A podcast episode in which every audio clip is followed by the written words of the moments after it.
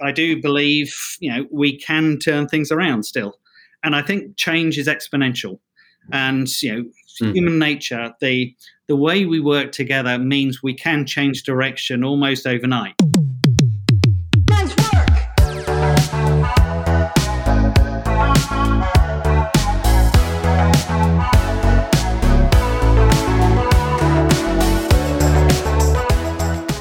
Welcome to the 93rd episode of the Nice Work Podcast, a podcast of the Super Nice Club, where, as you probably know by now, we are just trying to make the world 10% nicer by every means necessary. Really hope you join us. I'm your host, Todd Brilliant, and today we're going to talk with super nice human Richard Vevers. Uh, he's the founder of the Ocean Agency, the creative agency for, drumroll, bum bum, the Ocean. Yeah, the oceans, all of them. Uh, Richard is a great guy whose primary mission is nothing less than saving the world's oceans, which, you know, as you should know, is pretty much synonymous with saving the world. Uh, we, we treat the oceans like they're a massive outhouse, meaning we literally shit where we eat, and that means, you know, we're kind of poisoning ourselves. And if you're eating sushi right now when you listen to this, my apologies. Sorry. Not sorry. Uh, Richard's Ocean Agency is a unique nonprofit accelerating ocean conservation action through creativity, technology, and powerful partnerships.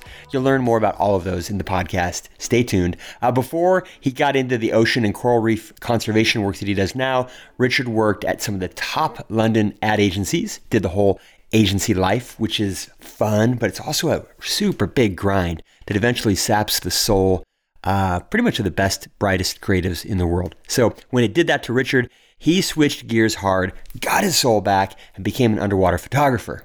Yeah, it's this background, the ad agency and the underwater photography, that guided his unique, creative, and business thinking approach to ocean conservation. His imagery, his photos, uh, reveal what's happening to our oceans. They're some of the most viewed underwater imagery of all time. And his ideas project, and public speaking have made him a leading voice in the fight to save coral reefs. Folks, think of the coral reefs as the proverbial canaries in the coal mines.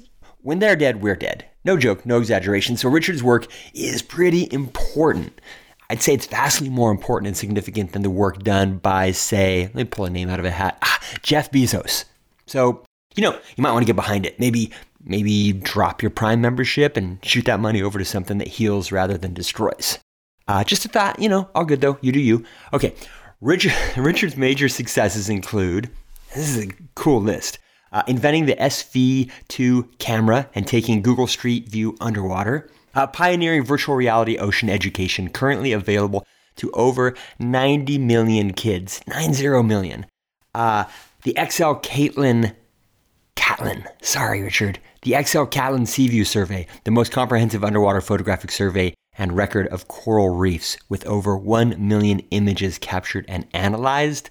Um, number four, this is a list revealing the crisis facing coral reefs in the Netflix original documentary Chasing Coral, winner of the 2018 Emmy for Outstanding Nature Documentary. I've watched it. The link to that documentary is in the show notes. It's beautiful. Check it out tonight. Uh, 50 Reefs, a global scientific study to help target and inspire effective conservation support and action that resulted in $86 million in funding for leading science and conservation organizations. Yeah, Richard did that. And uh, he put together the Glowing Campaign, a global campaign to accelerate coral reef conservation action and funding through popular influence and business involvement. And the guy is just getting started. So it's a real treat this episode. I hope you love getting to know Richard. Uh, what else? Almost forgot. In the talk, I mentioned a script about a monster movie set in a great plastic patch that uh, I wrote some time ago with my writing partner. If you'd like to read it, I don't care. You can read it. Just holler. I'll send you a copy. I'll send you a PDF. I'm not saying it's a great film. It was commissioned originally as a B movie, so it's kind of written like one. But it's entertaining if you're into hot college kids getting slaughtered by monsters underwater while being chased down by rogue assassins who are after their high tech answer to the world's plastic pollution problem. Yeah, it's called Dead Seas. Mm-hmm. Yeah. I'll send it to you. Why not? All right, let's do this. Turn off everything else, tune out the rest of the world, and drop in to nice work with super nice Richard Vevers. Richard, Richard Vevers, welcome to the Nice Work podcast. Really glad to have you on. That's great to be invited. So I hear an accent. I'm taking it you're probably not in LA because you said it wasn't afternoon where you are. So where are you? Need to know where you're at. Um, well, I'm actually based in in the Ocean State. Seemed like the the perfect place for me. Um, but I've got a bit of a funny accent. Uh, originally from London, and then went to Australia for about 15 years, where I've kind of picked up this twang at yeah. the end of my sentences. So uh, uh, a bit of a strange accent as a result. Where, what city are you in? Uh, I was in Sydney. You're in Sydney. Okay. Yeah, so I have I a lot of family in Perth. Yeah, so I'm now now in Newport in Rhode Island. Oh, you're in Rhode Island. Yeah. Oh, okay. So that's not a Rhode Island accent. Yeah, now it makes sense yes. to me. I have relatives who are uh, Australian but live a lot in in, uh, in the UK. So it is. It's kind of a an in between. Americans have a hard enough time figuring out the difference between British accents and Australian accents to begin with, and then when you put them together like that, exactly. Cheating. Yes. Yeah. Uh, yeah. Everyone thinks I'm Australian or or just got a bizarre accent. So you have the Ocean Agency. I want to read what I read, which got me excited when I first was told about you and what you're doing. And it's just right on your website. It says, We're a different kind of nonprofit, a strategic creative agency working for the biggest client of them all, the ocean. Once I read that, I was like, wow, that's a hell of a lead. And what's that all about? So just let's start there. What's that all about? It's um my background is advertising. I did, I did 10 years of advertising in, in London uh, until I had a really bad meeting one day um, and decided there and then to become an underwater photographer.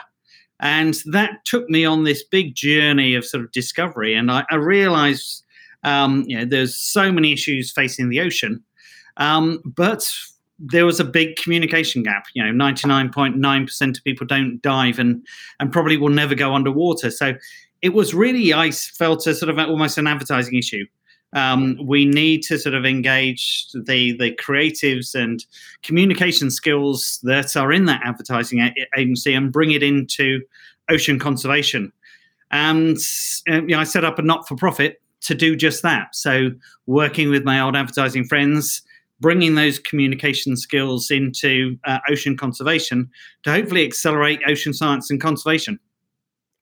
And was that something that people thought, oh, of course, it makes a lot of sense, Richard. We get it. Or were you met with a little bit of like, hey, come on, you know, we've got big clients trying to sell stuff. That's where the money's at. well, it's I think we've got reactions from both sides. Mm-hmm. Um, everyone knows there's a communication issue uh, around the oceans when you work in ocean science and ocean and conservation. So there's a real need for it. Um, but bringing those skills in, um, there's almost yeah, it's it's it's not something that's normally done. And yeah, the approach that we have of working with businesses to uh, come up with solutions um, isn't the standard approach, and certainly it's very difficult from a funding model. It's it's very mm-hmm. different mm-hmm. from all sorts of angles, um, which is why there's no other sort of not for profits out doing what we're doing. What you do, yeah. So Tell me how you went to get. Did you try to win clients up against other agencies the same way you always had? Just like, hey, you know, we're going to go in with a pitch, but it's going to be angled toward doing some good with the ocean. Or did you have a whole different way in to landing clients? It really was a, a whole different way in. Um, so yeah, we kind of looked at it as if you are a an agency and the ocean's your client. And so we needed to understand what the, the client's problems are. And mm-hmm. one of the, the biggest issues was, you know, people don't get to sort of understand the ocean. So, you know, the first project we came up with was, well, let's allow people to do that. Um, let's make it easy for people to explore the oceans. And so we decided we would team up with Google um, to take Google Street View underwater as a mm. solution to the problem that the ocean has. And so, all through kind of our journey, it's been about trying to understand what are the big fundamental issues that are holding back the ocean, and then finding creative ways of addressing those those issues. That's fantastic. The underwater street view. I, I just imagine like the I'm dating myself as I always do on this podcast, but that speed racer car you know they could drive and jump into the water and then it, it, it, had no it wasn't like that Yeah, well, it wasn't far off. To be honest, it was. Oh, this this project was so much fun. Um, so, you know, Google Street View's got its uh, its cars, and they've got to be looking sort of almost uh, ultra friendly. So they've got to be bright colors. Everyone's got to not think they're being spied on. Otherwise, we would stone them. exactly. Uh, whereas underwater, you know, we designed a camera, but we could have it look however we wanted because there's there's no one going to be complaining underwater. So we had these kind of military grade scooters with the cameras mounted on the front and then we're doing these epic dives, um, just going to places that you know people have never even visited before, let alone photographed. Um, and it was an amazing experience, and it was just fun designing this camera with a complete um, free reign um, in terms of how we could approach it, and um, it was. You know, the the camera was all about getting the maximum media appeal. So we wanted as maximum media exposure around the project to then pick, get people engaged with the imagery and the, the, the final result. Is that what led you to getting into sort of VR work with the oceans, or was you know like once you saw that you thought, God, what if we could make this more immersive? Or was yes, yeah, yeah, okay. So so yeah, the we, we first took the the imagery and uh, that 360 imagery when you first see it um, yeah, underwater, you realize VR was made for underwater. Mm-hmm. And normally, in a, a, traditional VR environment, you're looking around the horizon. Um, you don't really look up and you don't look down too much. Um, whereas in the water, that's exactly what you want to do. Is is you're looking up, up and down, and all over the place because you know the animals can be anywhere, and and it's yeah. that immersive environment that VR was you know, really built for. And so it allows people to have this virtual reality experience of going into the ocean um, and exploring know, anywhere that we've been. So, especially for kids, this was just mind blowing to see their response when they suddenly get to go on a virtual dive. Um, and see turtles in their natural environment. They get to see sharks. They get to see all these animals, and you just see the the joy on the face and this this almost visceral experience that they get when they go on a virtual dive. Um, we're getting them at the right moment in time to hopefully get them hooked on the oceans for the rest of their lives. It's so true. I so I was given one of those Oculus headset things for Christmas a couple years ago. Never found anything that, that did much for me. My my uh, seven and nine year old sons nothing, the games, they didn't care. But when I put them underwater, I think it was a Nat Geo or, or somebody yeah. had a, that's what they're like, this is really cool. And to this day, they don't, the, uh, the only thing they that has interested them with the, the VR goggles is the underwater experiences and because it's just like you said oh my god there's a whale shark there's a this and and it's you know it's outer space but real right down i mean yeah and outer space is real as well. I just mean more. It's more. Uh, it's more relatable, I think. Yeah. Yes, it's like outer space, but with animals. Um, yeah, there we go. with alien life, and that's the, the, the amazing thing about being underwater. I mean, it's, it's. I mean, I love being underwater because there are just so many crazy creatures that you never even hear of. But when you get to you know just start looking underwater you get to see these incredible sights which are just on our doorstep but is it is still difficult to go and and become a diver and and experience it mm-hmm. you know firsthand. So this technology allows you to do some of that exploration just in an accessible way to get hopefully you in the water you know in a physical way. What's the most unusual thing that you've seen underwater? Do you have a singular like, oh my god, that's the craziest moment? Oh, there's there's lots uh, yeah, that you could um, put into that category. There was a, a favourite dive site of mine, which is in in Sydney Harbour, and it's this this site that um, attracts all this just incredibly weird life and you get these. Um, you know, I mean, I could name a lot of diff- different creatures on this dive, but um, you know, for example, you get these anglerfish, and they're the shallow water anglerfish, which are a little bit similar to the ones that you see in Nemo, the deep water ones with the big mouths. And these things, they just look bizarre. They've just got this massive mouth, and they can eat something twice their own size. So they just sort of expand around it um, and it all happens in sort of well under a second. And suddenly they just pounce and just jump over some a fish twice their size and eat it. Uh, and wow. it's just the most amazing thing to watch. Um, but this is just one of those bizarre creatures. You get loads of these kind of weird worm type slugs that live under the sand and they just poke their little eyes out or their antenna um, and you see it so you brush away the the sand and then they're just these incredible animals that you know we we're used to um, slugs on land which are kind of brown and black and and very dull these mm-hmm. things are just incredible colors um, because they they take the color from what they eat. So if they eat oh. really purple sponges, for example, they become purple. And just uh, what if humans did that? I know that's what. Wouldn't that be interesting? Yeah. yeah exactly. I know what you had for lunch, Richard. I know.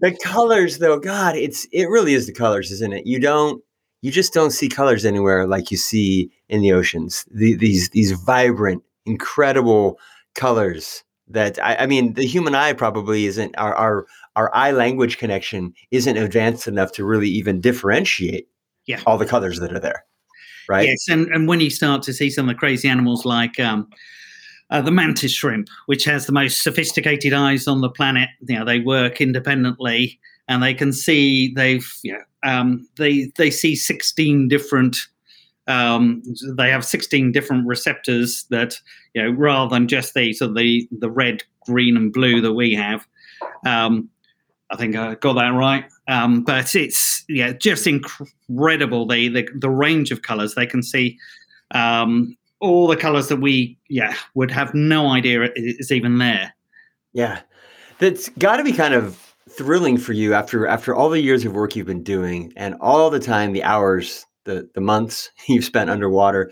to see this the outpouring of underwater cinema that's happening right now, right? All yes. of these incredible nature documentaries underwater where people uh, you just watch. I've watched. Well, I've watched myself, but I've watched. You watch others. You watch their jaws drop, and you don't. People's jaws don't drop anymore watching anything. You know, the coolest sci-fi, Marvel, whatever movies. You stick them in front of you know, one of these underwater films that are being shot right now in whatever 12K, 1000K, but it's incredibly detailed, you know. Um, it's it's it's thrilling. Uh, how how do you feel that this increased exposure to really quality footage do you feel like it's making an impact that the, that your work is is um, being are people more open to your work? Do you think? They're like, oh yeah, I saw that. I've I've experienced this. You know. Yeah, I'd say it's less about the quality of mm-hmm. the the image, and you know, I mean, you look at so the BBC Blue Planets and just unbelievable footage, but you're not connected to it. So it's like kind of um, this surreal world that you can watch it for a bit and it's amazing, but once you've watched five or ten minutes of it, it's it's harder to sort of keep engaged in the same way. But what's mm. really uh, interesting to me is that the new storytelling that's coming in um, with stories like My Octopus Teacher, where mm. it's character driven and people yeah. can relate to the the characters um, and the stories, and it really resonates. And so, you know, when you've got characters that are exploring the oceans on their doorstep, it really invites other people to want to get involved and really understand the the stories. And that's why I think you know, that film was so successful is because it had such a strong narrative. And I think people are learning the secret to um, doing documentaries about the ocean now um, that will engage an audience um, in a way that hasn't been possible in the past. And that's where your gift from the agency world, you know, surrounding yourself with master storytellers, I guess it's fair to say, um, really brings the ability to make some big change. Do you have some initiatives that you've worked on that you think are are just your favorites, the most successful things you want to highlight? You have the 50 Reefs initiative, for example, um, which is looks online pretty stellar, like pretty amazing and successful. But yeah, and well, the The, the first one was, you know, initially when we decided to take Google Street View underwater, uh, we didn't know where that was going to go. And you know, I thought, you know, from a communications background, this would be sort of a bit of a game changer. Um, mm-hmm. And people get really engaged with the imagery, and it would automatically lead to conservation action. But you know, I soon realised the hard way that it's really difficult to engage people.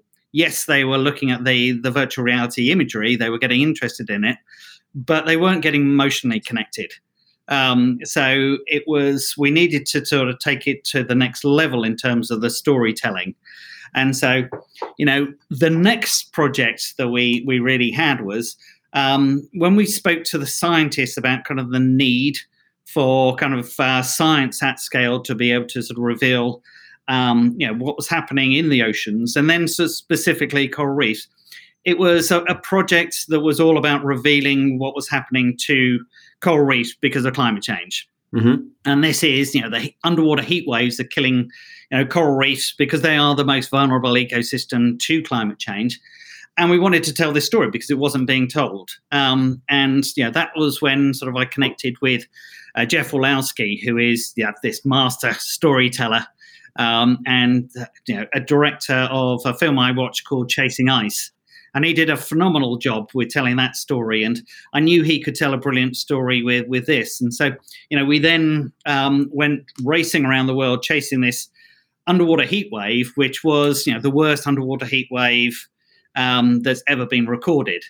And it allowed us to reveal this in a really interesting way that would engage audiences, um, rather than it just being sort of another news story, which is uh, often sort of how it is. You know, these types of things are communicated. Well, real quick, what, what exactly is an underwater heat wave? How long do they last? Is it a global yep. thing? So this is um, yeah, a learning curve that I went on. You know, when I first um, sort of really got into ocean conservation, I had no idea what was happening in the oceans. Um, the the challenge with climate change is most of the heat from climate change is absorbed by the ocean you know 93% is absorbed by the ocean and it sits there in that upper ocean level so it's really heating the the upper ocean and it's having a dramatic uh, impact on ecosystems like coral reefs Right. So um, what you find is you get these. So we had the first global heat wave um, back in uh, sort of 1998, and that was sort of a, a global heat wave that tracked around the, the planet, killing coral reefs all around the equator uh, sort of in the in the tropics. And then there was another one back in uh, sort of 2005. And then we had the third global bleaching event, which was the, the one that we were uh, following. So this was sort of uh, started in 2014 and went through to 2017.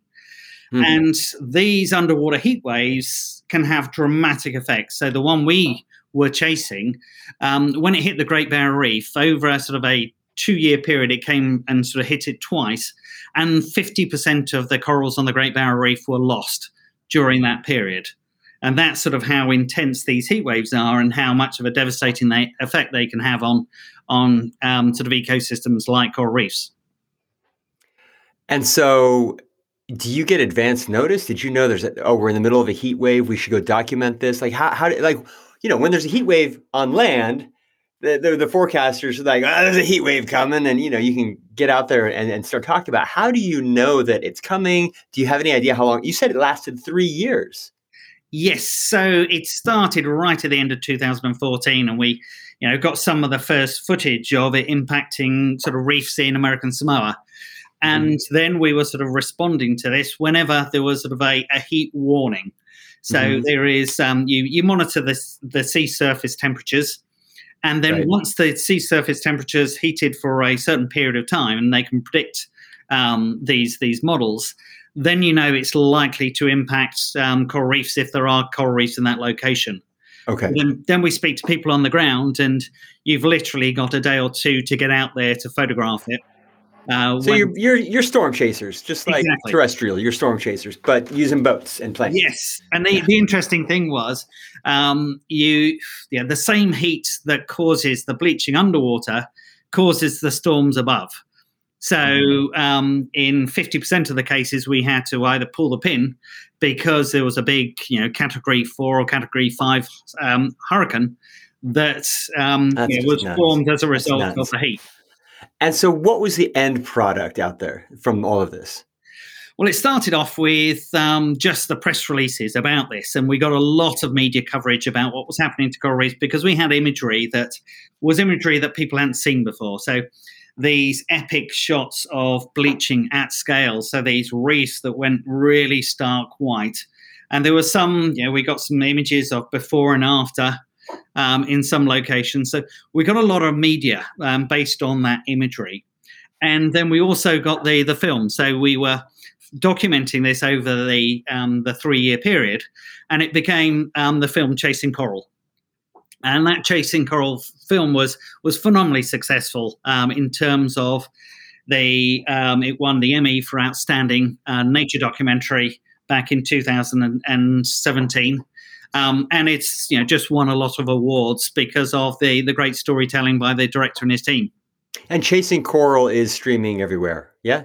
Yes, it's it's actually um, on Netflix, so it's a Netflix original documentary. But it's also Netflix has made it freely available for anyone who hasn't got um, Netflix. So it's one of the few films that Netflix has made available on on YouTube, so it's free to watch.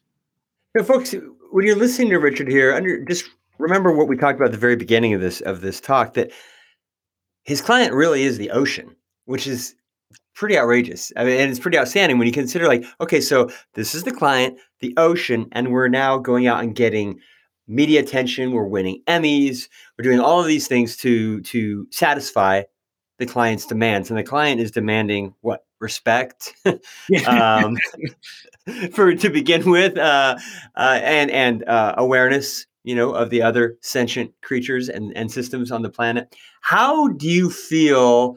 So so thank you first of all, for doing this work. As someone who's done a lot of work in the nonprofit industry, overlapping a lot with what you're doing, I know that it's it's rare to be in a position that you're in where you actually get positive feedback. You know, like the work, it can be really doom and gloom. Yeah. You know, a lot of it can be really, it's challenging, right? But you're getting positive feedback, you're winning awards. So has the client ever said anything to you? Well, the client could just sort of rewards me whenever I can get into the ocean. Um, and it hasn't been for a while now because of the pandemic. But, you know, yeah. for me, I get into the ocean and I'm just totally relaxed and totally inspired.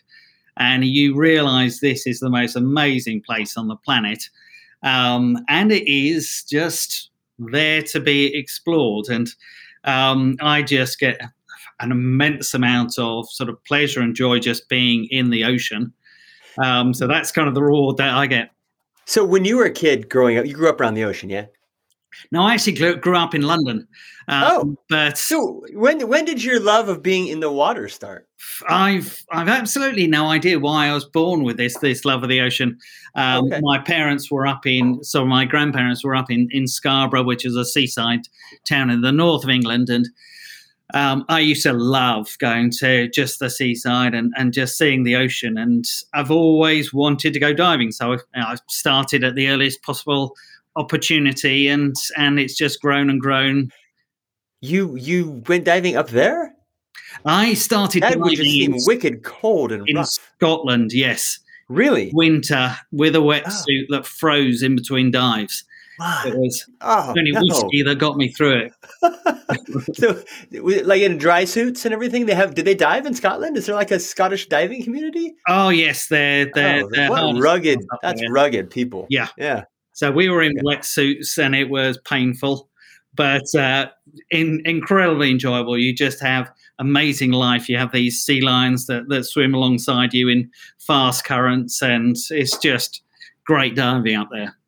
Really? In Scotland? Yeah, I would just imagine it being all gray and tan and hard and cold, and you'd get out of the water with you know three inches of hair across your entire body. Yes, just like ah, I'm Scottish now. Yes, it was. It was certainly a pleasant experience, sort of moving to Australia and like the uh, the Great Barrier Reef after Scotland, but yeah. um, I still love that kind of temperate water diving. So this is so cool. This is what I love. I love it when people have a passion, a life passion. For you, you know, I just you love the ocean. You have a it resonates with you. It fulfills you. You feel at home in it. Clearly, feel attached to it, connected to it. Um, and then you have your career, which isn't directly related to your passion, but during the years in your career, you find, wow, I've built all these skills that I can now apply to my lifelong passion. I can marry these things. For you, it's the ocean and agency work, right? For other people it could be anything and that's it's just such a big reminder folks that whatever your your personal passion is odds are pretty good that whatever you're doing for a career if, if it's not the same thing there's a way to marry those two. It's up to you to figure out how but richard took a big leap of faith here. Like you said you had a bad meeting you know and you're like ah, this this sucks. This isn't for me. And you turned to your passion and you took your skills and you did that did you ever think during that that sort of that transition that leap of faith that you might not stick the landing? Was it scary for you at all or were you always like ha, i got this? Um well i've always been an optimist so i kind of figured it would work out but looking back it was crazy at the time.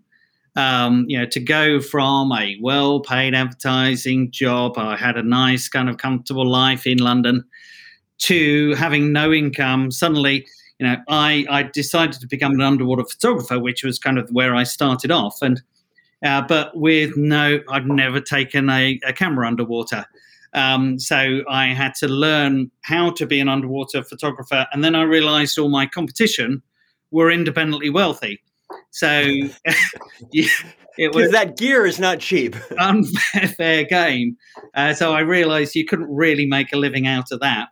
Um, and so it just morphed into you know just having to find a you know where you should end up. And you know, fortunately, kind of life seems to um, give you the opportunities when you take this leap of faith. Uh, opportunities come to you and I was relatively, um, you know, quickly. I, I, found where you know I could really bring in my past skills to make a difference, and and you know we got you know huge success early on. Well, that that's great, um, and I like what you said there, which is that when you take the leap of faith, opportunities will come to you. That's presuming that you're doing it with your eyes open, right, uh, and with a positive mindset. Yes. Right. Not not um, in fear. Exactly, and I think you know what's important is is just that mindset. It is the enthusiasm. People um, if you are passionate about a subject and you want to make something happen, people will want to support you, um, and they will buy that passion. And so, you know, with the projects, they were crazy projects, really. You know, the the idea of taking Google Street View underwater. Um, mm who's going to support that when you know, you know, Google's clearly trying to do that kind of work themselves, and you know we didn't have the experience. But if you've got the passion and the kind of the motivation, I think you know that's what people really resonate to, and and you just find things happen. Now, did you just cold call Google, or did you have a, a connection? No, I cold called them. Um, and fantastic. Yes. I love it. Yeah. Uh, and kind of we got a little bit of skepticism early on because um, there had been a team trying to sort of make it work. Um, but you know, I explained you know the approach that I would take, and um, you know, I was working with some of the pioneers of underwater photography who I'd met mm-hmm. through kind of my early photography days, okay. uh, and you know, just set up those early meetings, and we just yeah, made it happen eventually ended up going out to um, California to have the meetings at Google head office and got to meet you know, some of the senior management. And um, I had a really interesting meeting um, there because they looked at me and I've I've never met smarter people in my life, I don't think. And they just saw kind of um, all the you know artist impressions of the camera that I produced, and they just turned around to me and said, um, so you haven't actually done anything yet. And I went, I guarantee I'll make it work. And they said, okay, you've got our support. So it was that belief in the the outcome that they mm-hmm. were interested in.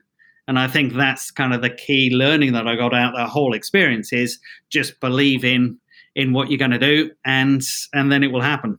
And say yes. Yeah, just keep saying yes. Yes, you'll get it together. So, what are you seeing from your perch in Rhode Island on the horizon? Do you feel, and you're an optimist, I get it, but do you feel like we're heading in the right direction uh, as a species when it comes to caring for and being, uh, uh, what's the word? I'm blown. In terms of caring for the ocean? I'd say we're, we're still heading in the wrong direction, but I am an optimist and, and I see us coming out of the curve. So, you know, we've been on this downward sort of plummet for a long period of time, mm-hmm. but I think it's changing. I think society is changing, and I think it's being driven by the younger generation who now insist that companies aren't just sustainable, they're actually doing good um, and they won't work for companies that aren't. Um, and everything is changing because of these kind of um, changes in society. And I think people are, are waking up to issues like climate change. They're not waking up to the ocean yet. Still got a long way to go in terms of communication to make people understand it. Almost the ocean is the the bigger underlying kind of challenge that we've got. Um, so we've got a long way to go. Um, but I do believe, you know, we can turn things around still. And I think change is exponential. And, you know, mm. human nature, the the way we work together means we can change direction almost overnight. You know, you look at issues such as smoking is, is a great example where, you know, one day everyone was against you know, regulating people from smoking. And then suddenly almost everyone turns anti smoking in certain societies. And we can have this shift almost overnight in behavior um, because it's this perception that everyone else is doing. So if we really um, put our minds to it, we can change direction very, very quickly. And I believe that will happen.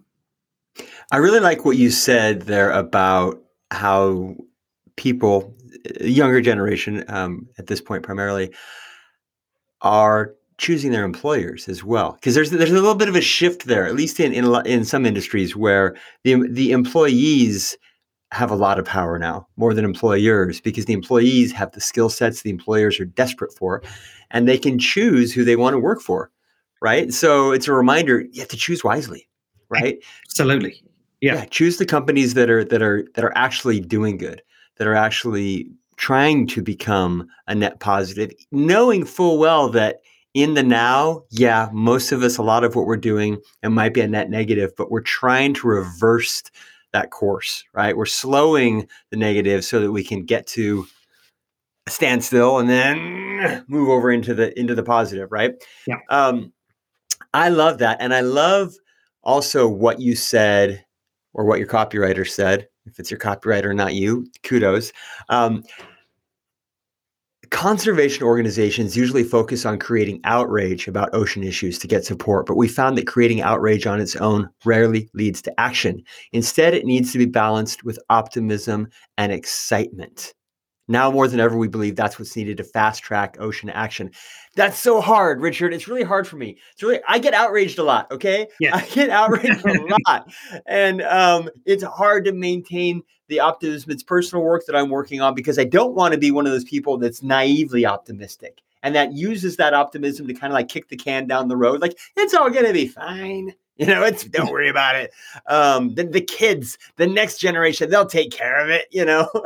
um, how do you personally balance that? How do you? I, I, know you're an optimistic person, but you must also, when you're in the water and you see the garbage and you see the thing, you know, beautiful species going extinct, you must also be outraged.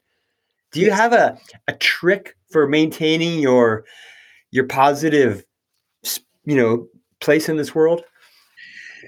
Well, I think it's it's just understanding how the system works, and you know, I mean, you study kind of success stories. So one of the success stories in oceans, and there aren't that many, to be perfectly honest, but one of the success stories is is ocean plastics. Now, it's I'm not saying it's a um, it's a success story in terms of how we've um, you know, solved the issue, but mm-hmm. it's a success story that um, this was an issue that no one cared about. It was just one of those dirty issues, but um, you know, it wasn't a popularist issue at all. So the scientists were, you know, um, really trying to communicate about this issue. And so were the conservationists really trying to communicate about this issue, but it was seen as a niche, niche issue. But when suddenly it was kind of the creative industry got involved, and we got some great creative work. And then suddenly there was the celebs getting involved, and they were talking about the issue. And then suddenly it became popular. Um, so it became a popular cause rather than an environmentalist cause. And suddenly, then you've got businesses wanting to get involved to appeal to that popular support.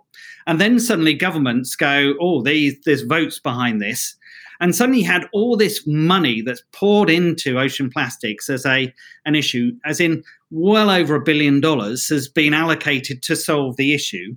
Um, and this policy, so you know, banning plastic bags, um, all sort of progress in the right direction, but it all happened almost overnight in terms of uh, environmental cause. And you realize there is this formula and it is just having the excitement of having big brands involved, the celebs involved, um, and then optimism in terms of solutions. So at the time, there was a 16 year old Boyan Slat who came up with this crazy idea to clean up the, the open ocean. Yeah. And we all said, you know, as environmentalists, and, and is that the Dutch kid?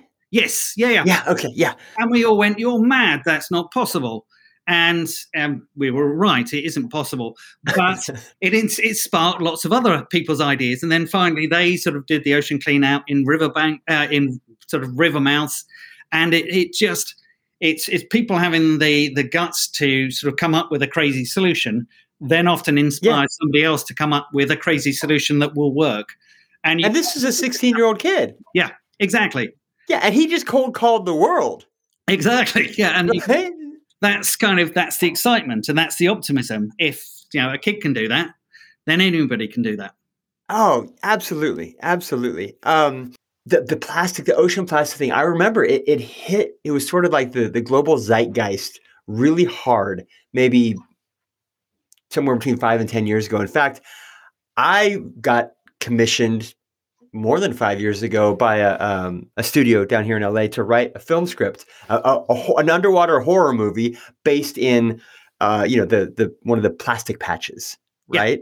Because they thought this is a sellable thing, yeah. right? We want to do a movie about the plastic patch, but it's also going to be kind of like a, you know, a, a, a scary movie and abyss kind of thing. It didn't turn out. The script, I wrote the script. My writing partner Scott Keneally, it's a great script, but it got buried in legal morass and I don't think anything will happen with it. But the point is there was a studio that looked at yeah. plastic in the ocean as a sellable topic.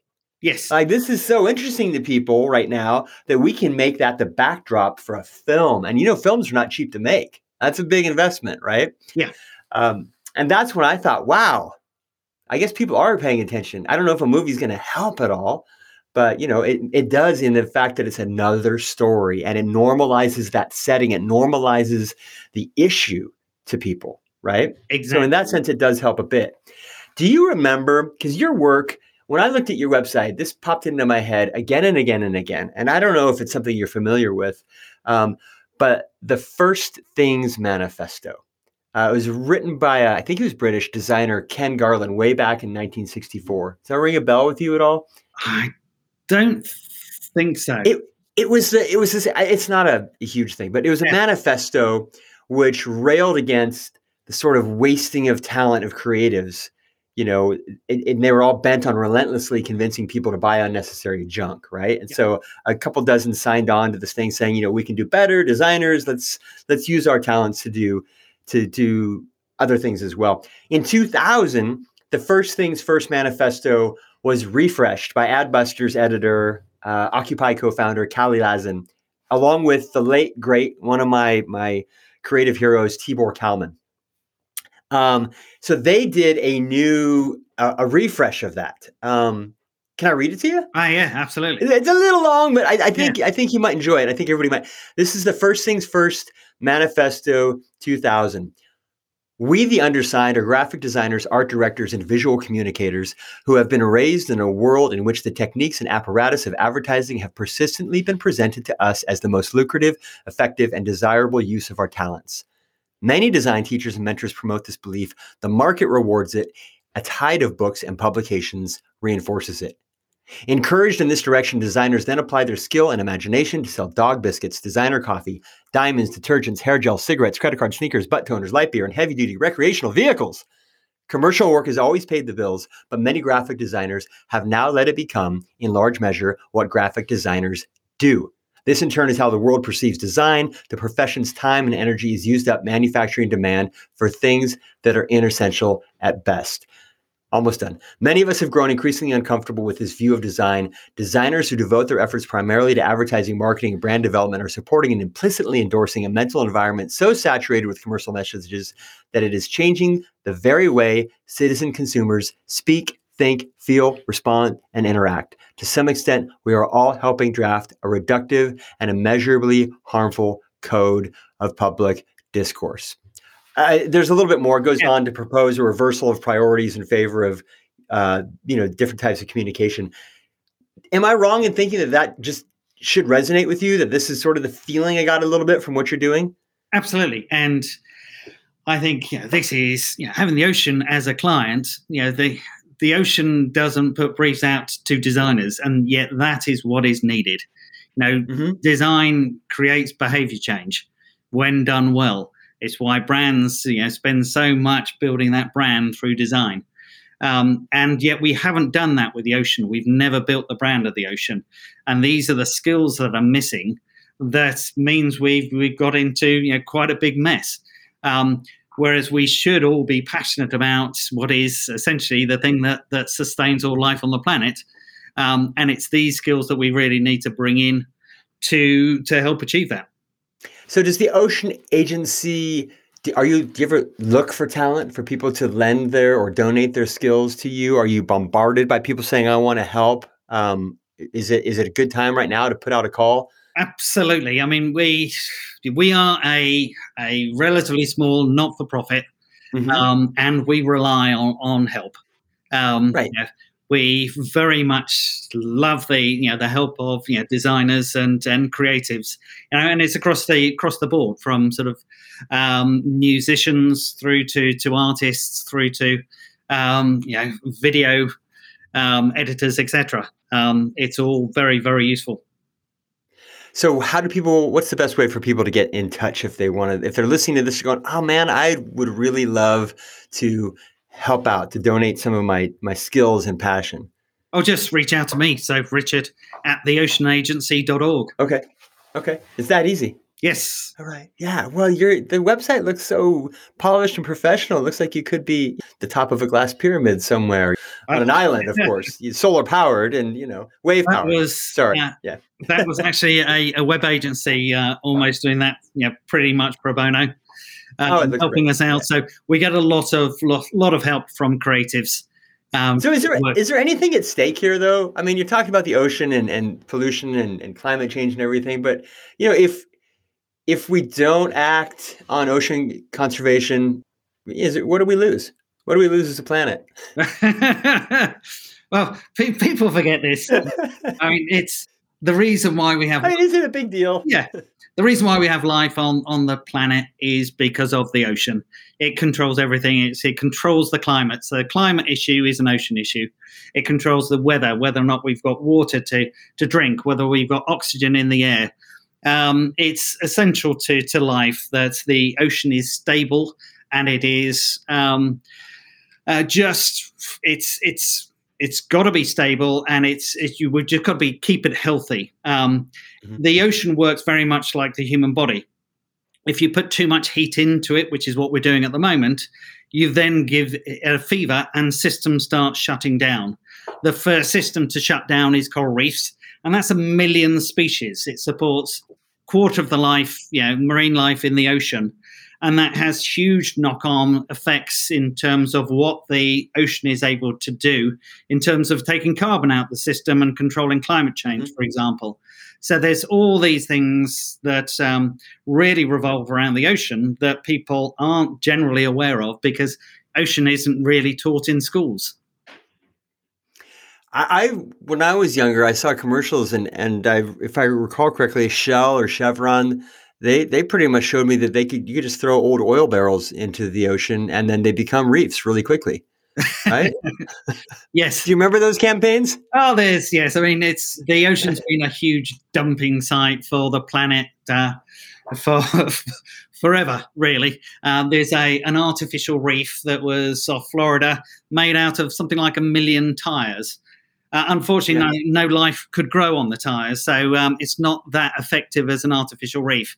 Um, surprise, surprise. Yes, exactly. So there's all these things that um, happen in the ocean that definitely shouldn't and have a huge knock on effect that people just don't get to see because they don't go underwater.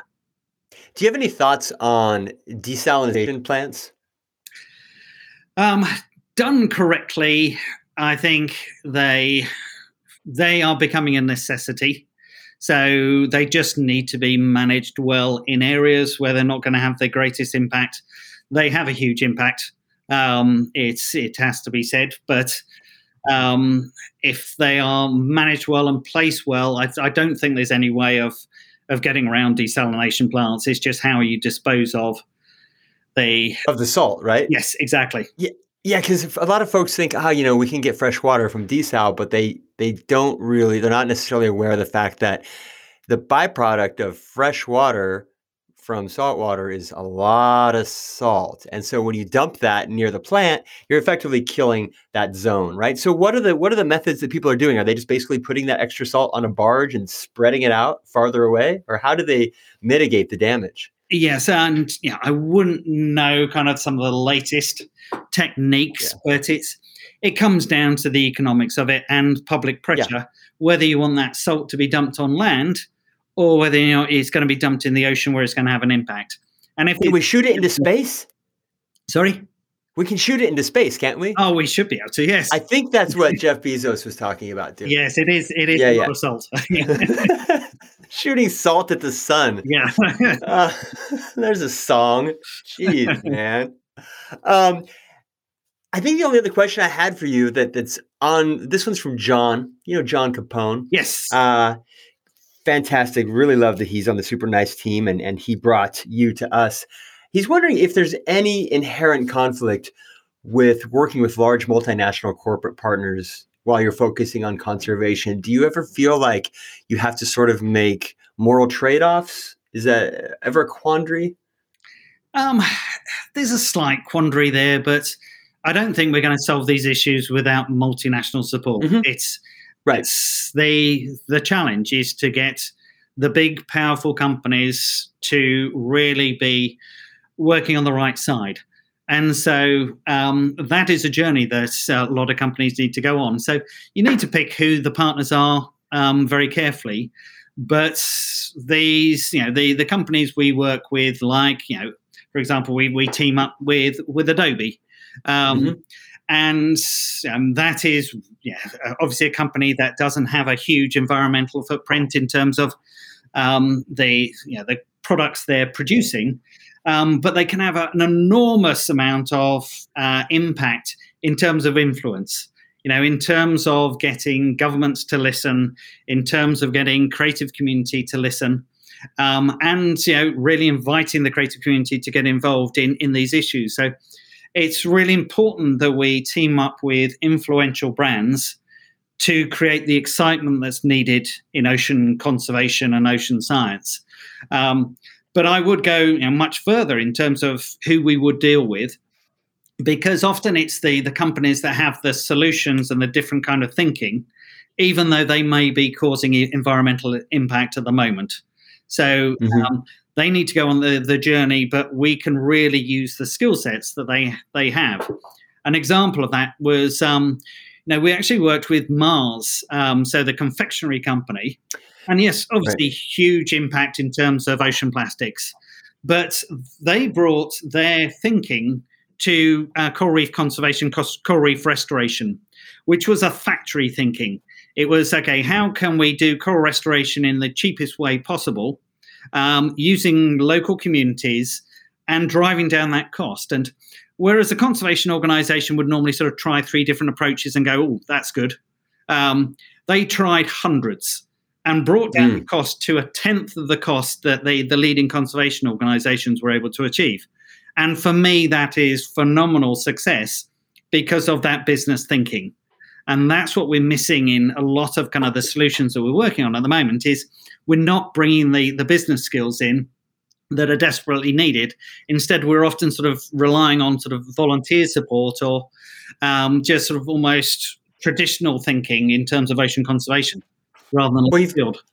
You bring up a couple of challenges there. You know, one is the the classic challenge in the nonprofit world, which is that uh, you know nonprofit executive directors, nonprofit leaders, you know, they're often not offered the, a competitive salary, right? So you're often not getting people who are business leaders or do have very particular advanced skill sets, right? Because you just can't compete for the brain trust, yes. right? And, and in that nonprofit world, there's a lot of time people look at your books and go, "Oh, you've got too much money going to to your, you know, overhead, your salary, or whatever." And it's like, I think that's a, a short-sighted way of thinking, right? Nonprofits should have the people trying to save the world should be hiring the smartest people in the world. Full stop. Exactly. Right? Yeah. Yeah. I don't care how much you have to pay them the ideas they generate, they're smart enough that they can execute these ideas with no extra budget left over because they'll be able to get partners that'll pay for things, right? Who cares about your operating budget? Pay people, pay people a lot to save the planet. All right. That's just a personal passion of mine. Yeah. The second thing you brought up is working with a company like Mars. Mars is a company that has had a, a, a very mixed track record. You know, a, a, lot, any of these big companies, Mars, Nestle, whatever. Nestle's a little different because they've got all their water stuff, right? But, and a lot of people think of them as like, that's just kind of a, not a great company, right? For what they've done. True. And if these big companies that have a track record of doing a lot of, of, of destruction, a lot of damage, can be lauded for the good things that they do do, it's the only way to change their behavior. And isn't that what we're after? You know, or do we want to make sure that we always have an enemy? Like it, again, right? We got to work with these people, show them that we can not only protest them, but also applaud them when they do right. Right. so couldn't agree more with that. And as soon as they start doing really positive action, um, it puts them under a spotlight. So mm-hmm. you know, suddenly they need to um, sort of more rapidly address the the problems that they're, they're causing. So they appreciate this and they know the market is changing very rapidly, and so it does become a huge incentive. And then the competitors see them getting involved, and then that that sparks competition. And, and good people go, oh, I want to work at Mars. Exactly. And it starts to slowly change the culture, the corporate culture, and you know, or actually rapidly. Yeah it can rapidly change corporate culture. So I'm going to say from the Super Nice Club, thank you for your work on the coral reefs, Mars. but still, you can do a little bit about pushing so much sugar down the global throats. There's still some work to be done, Mars. All right, still a little bit of work to be done, but we'll take what you were doing uh, to, uh, to to fix things a little bit. We wrap these podcasts with two fun little segments. The first one is you get to issue a challenge to anybody who's tuning in and all the members of the Super Nice Club. We just call it the Be Nice Challenge. Just something that people can do to make their worlds or the world a little bit nicer. Yeah, I would say um, it is getting in the water. Um, it changes your life. And one of the biggest issues we've got in ocean conservation is no one sticks their head underwater. Um, you know, 99.9% of people don't dive and don't even s- snorkel. Uh, so just by getting in the ocean and having a look at this kind of incredible world that's uh, relatively accessible, I would suggest, yeah, everyone does it, and it really doesn't matter where in the world you are on the coastline. Just get in the water and have a look to see what's there, and then you will become, I believe, a bit more passionate about it, and and hopefully want to make a difference.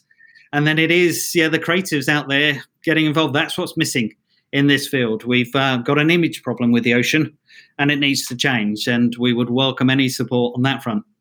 I like it. Challenge accepted. I have not been diving in too long now. Uh, part of that is COVID, part of it is where I've been geographically, but Catalina Island is is close to where I am, Los Angeles, and it's it's on the list of things to do. So I'm going to ramp it up.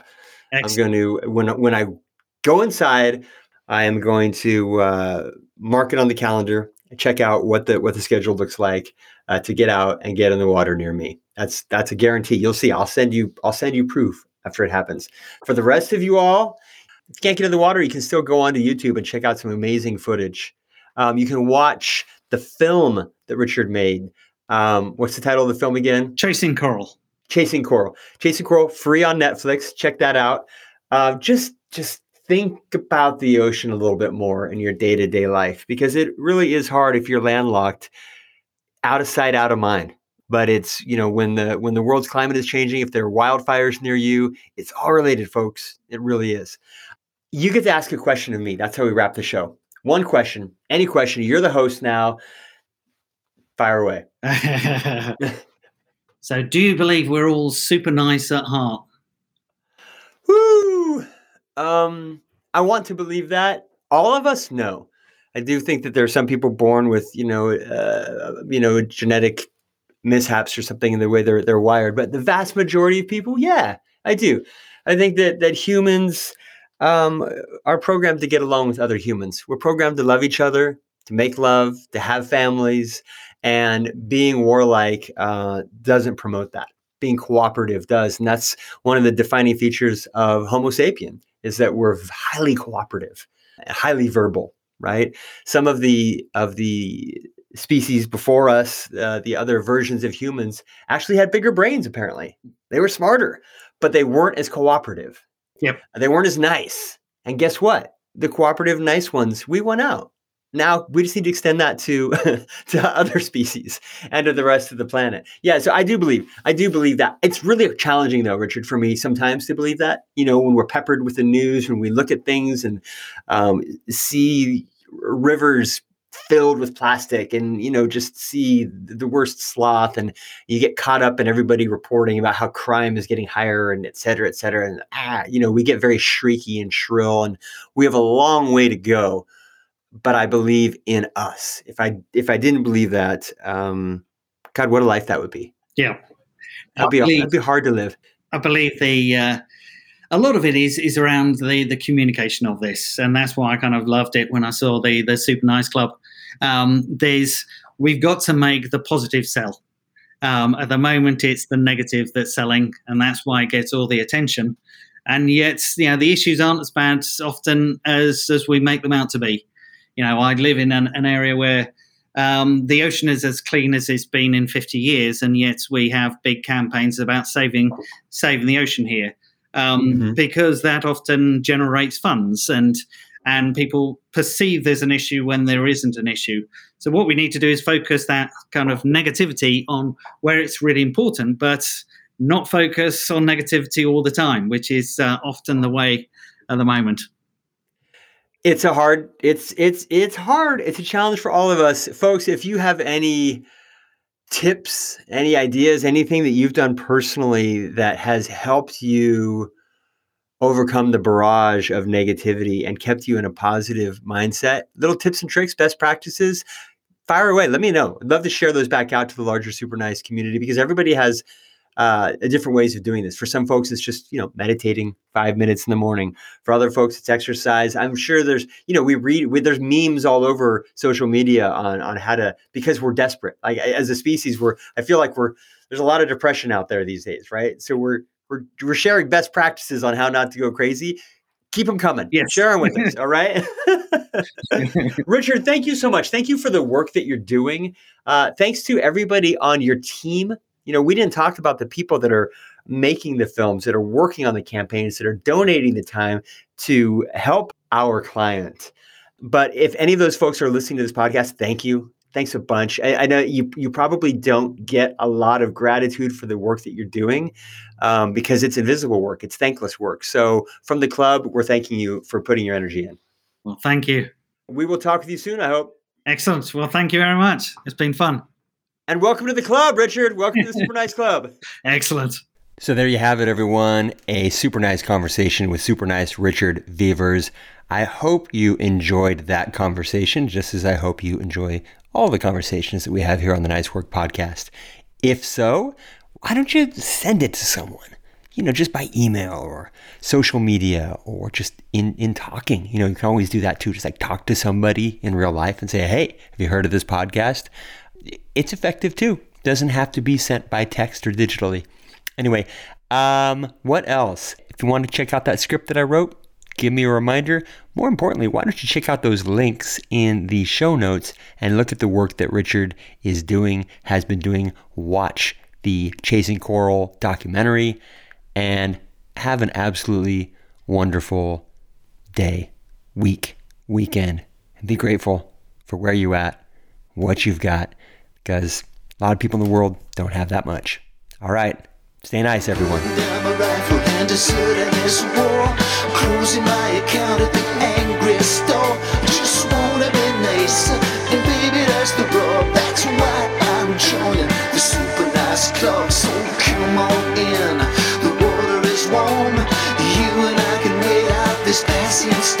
Just wanna be nice.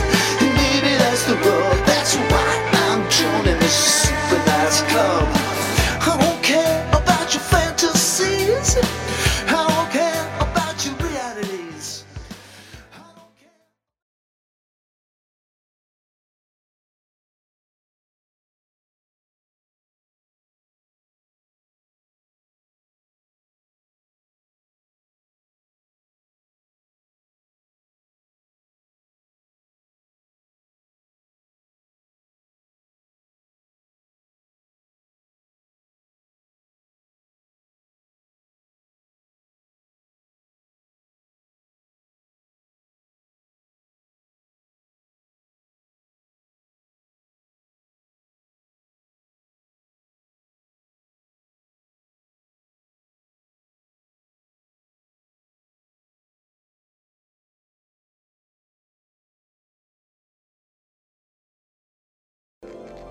So what?